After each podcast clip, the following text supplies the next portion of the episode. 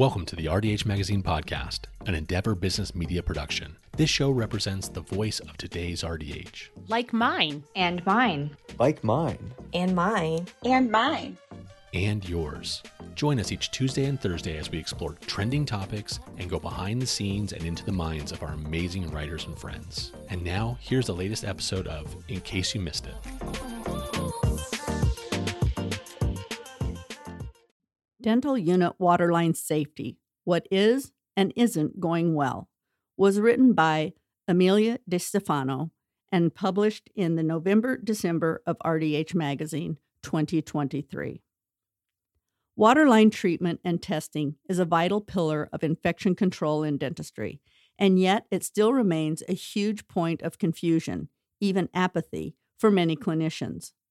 About a year ago, on October 31st, 2022, the Centers for Disease Control and Prevention's Division of Oral Health issued a Health Alert Network health advisory, a very unusual event.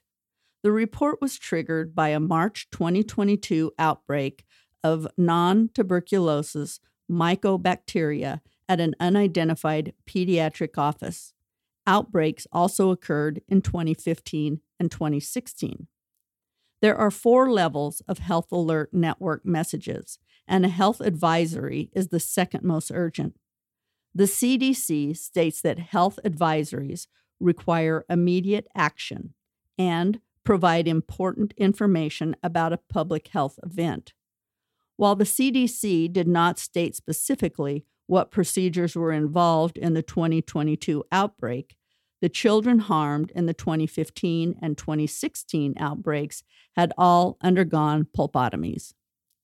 Writing about the alert at the time, Amanda Hill said, This makes the third such cluster of infections since 2015 where multiple children have been affected. And when I say affected, I don't mean these kids had to take an antibiotic for 10 days and all was well. These patients have had multiple surgeries and lost permanent teeth and parts of their jaw. Many are permanently disfigured and or disabled because of these infections. If it's in your water lines, it's in your air. Known disease outbreaks from dental unit water lines are rare, but the consequences can clearly be severe and life altering. Another aspect worth considering while aerosols have been a known problem in dentistry for decades, the coronavirus pandemic brought a new level of concern about what clinicians are breathing all day. While concern about respiratory virus transmission in dental aerosols turned out to be overblown, aerosols from water lines continue to be a concern. If it's in your water lines, you're breathing it. Current trends in waterline maintenance. To get a better idea of how waterline maintenance and safety is going for our audience, we conducted a short survey of dental professionals in September and October. There was a total of 186 respondents. While there were many encouraging signs in the results, some of the data shows that dentistry still has a ways to go. 77% of our respondents were dental hygienists, 13% were dentists, with the other 10% distributed in other roles such as assistants, office managers, and educators.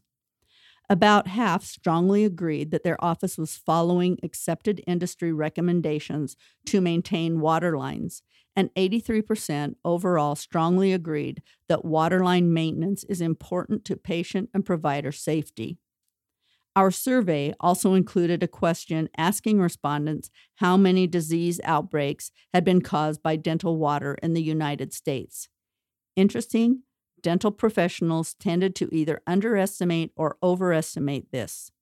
41% responded that there had been no outbreaks, while 35% selected five or more. The correct answer was three. Comparing dental hygienists and dentists. When asked to rate their agreement with the statement, maintaining dental unit water lines is important to patient and provider safety, hygienists were more likely than dentists to strongly agree. 88% of hygienists strongly agreed that it was important, while only 63% of dentists did. 12% of RDHs selected agreed compared to 38% of dentists. However, no one in either group selected disagree or strongly disagree. Hygienists were also more likely to indicate discomfort with how water lines were being handled in their practices. All dentists responded agreed or strongly agreed that the dentist and or practice owner where they worked is committed to waterline safety. Among hygienists, 75% agreed or strongly agreed, but the remaining 25% were not convinced. Testing confusion. Surprisingly, nearly a quarter, 24%, of all respondents were not testing water lines at all. This meant that even among those who saw themselves as working at a practice supportive of waterline safety, routine testing was not being performed. For example, 15% of respondents who strongly agreed or agreed their practice was following waterline safety also indicated that their practices were not ever testing. The Organization for Safety, Asepsis, and Prevention, OSAP, recommends practices test monthly until they have passed for two consecutive months to verify their maintenance is working. Afterward, quarterly testing is sufficient. In our results, 23% were testing quarterly, but 24% overall were not testing at all. There is clearly still confusion about how to test, treat, and maintain dental unit water lines properly, said Hill, a key opinion leader on waterline safety. However, this knowledge is essential for both the safety of the patient and the clinician. The only way to know if your water is safe is to test. What's going well?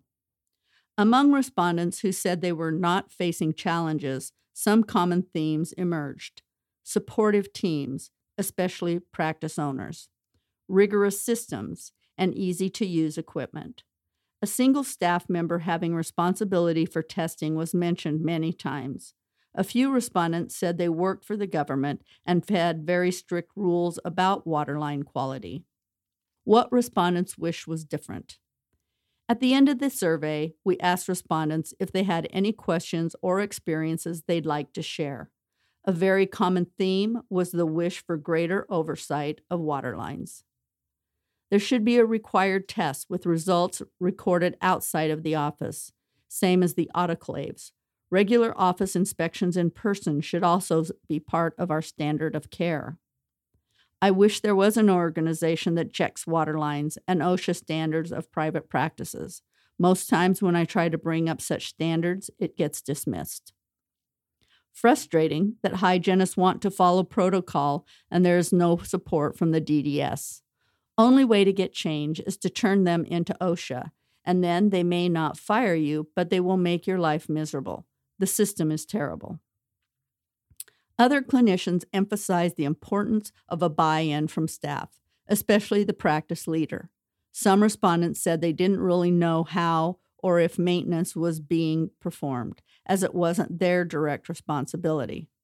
Having a single staff member handle a particular aspect of infection control is a common and recommended practice.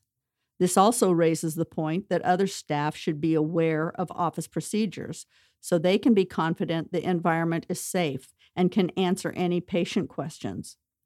If you are confused about waterline safety, looking to build a program from scratch, or just want to update your knowledge, we have a wealth of resources for you on our websites, rdhmag.com and dentistryiq.com.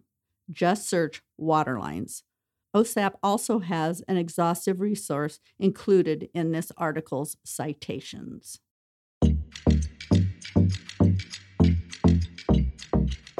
Thank you for listening to this episode of the RDH Magazine podcast. We hope you enjoyed this article. Hit that subscribe button and join us next Tuesday to hear another article from our inspired writing team.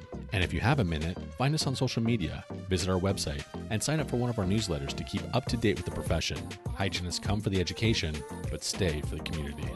See you next time.